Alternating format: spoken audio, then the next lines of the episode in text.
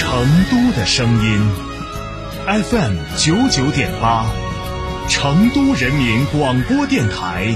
新闻广播。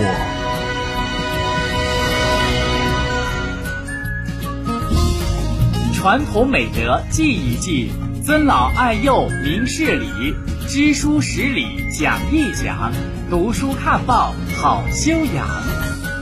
文明城市从我做起。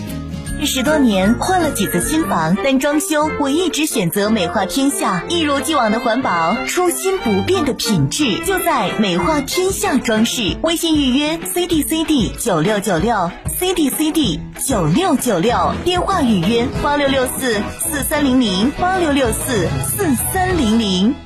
铁汉柔情，爱在一起。坦克三百新春巨献，至低零首付，至高三十六期零息，更有五年十次免费基础保养，至高七千元置换补贴。嘉诚坦克龙潭店八二八七五五三三。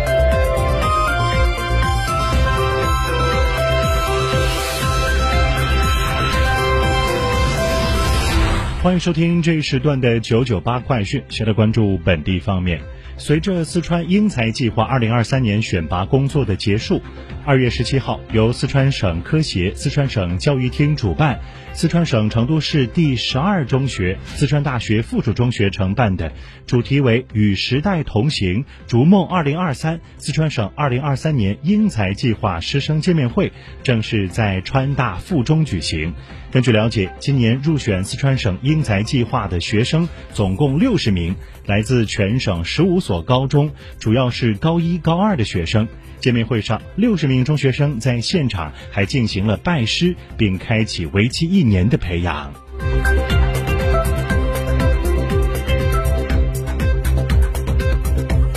昨天在第三家。昨天，在第三届国家考古遗址公园文化艺术周暨第十一届国家考古遗址公园联盟联席会上，国家考古遗址公园联盟二零二零至二零二二年度评估大奖公布，金沙国家考古遗址公园荣获研究成果推荐、年度人气推荐、志愿者之友和古蜀寻踪研学系列活动四项特色主题推荐。这也是继二零一九到二零二零年度之后，金沙第二次成为工作显成效显著、成果丰硕、获奖最多的考古遗址公园之一。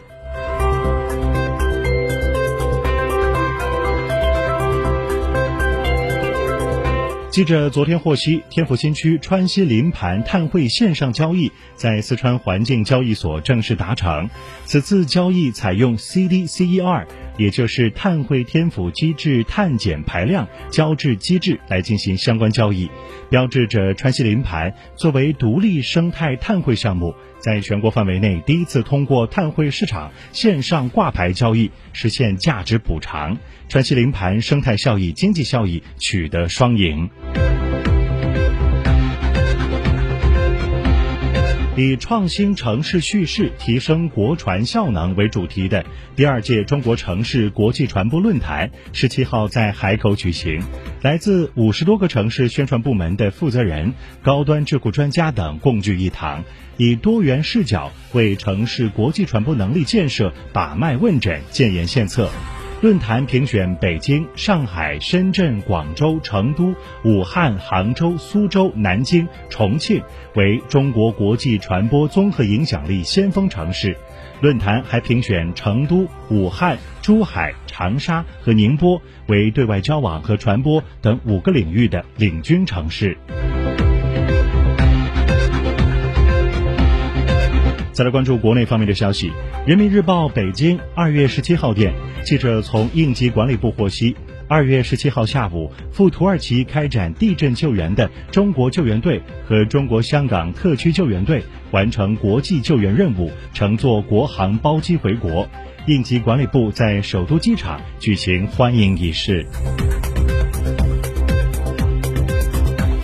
央视网消息。职业教育是我国教育体系的重要组成部分，每年培养的高素质技术技能人才超过一千万，为我国做强实体经济提供了技能型的人才保障。江西新余学院院长、全国政协委员张玉清连续多年关注职业教育的改革，围绕职业本科建设、推进产教融合、职业教育在乡村振兴中的作用等方面，积极履职建言。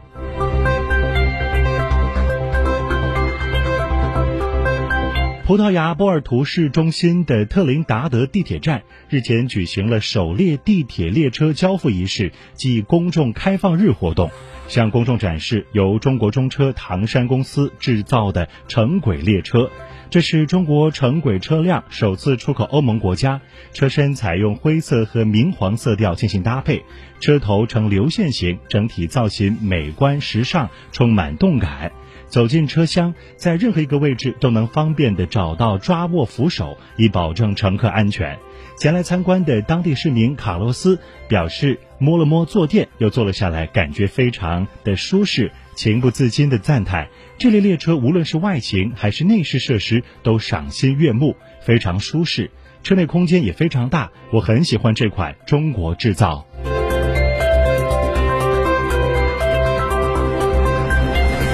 再来关注国际方面的消息。中新社华盛顿二月十七号电，美国白宫十七号发表消息表示，因俄亥俄州州长的请求，美国卫生与公众服务部和疾控中心正在部署一支由医务人员和毒理学家组成的团队，对该州火车脱轨造成的有毒化学品泄漏开展公共卫生检测和评估。二月三号晚上，一辆货运列车驶经俄亥俄州东巴勒斯坦镇时，因机械故障发生事故，导致约五十节车厢脱轨，十节车厢运载有有毒化学品，其中五节运载易燃且致癌的氯乙烯。应急人员六号对这些氯乙烯进行了受控释放和燃烧，以防止发生大规模的爆炸。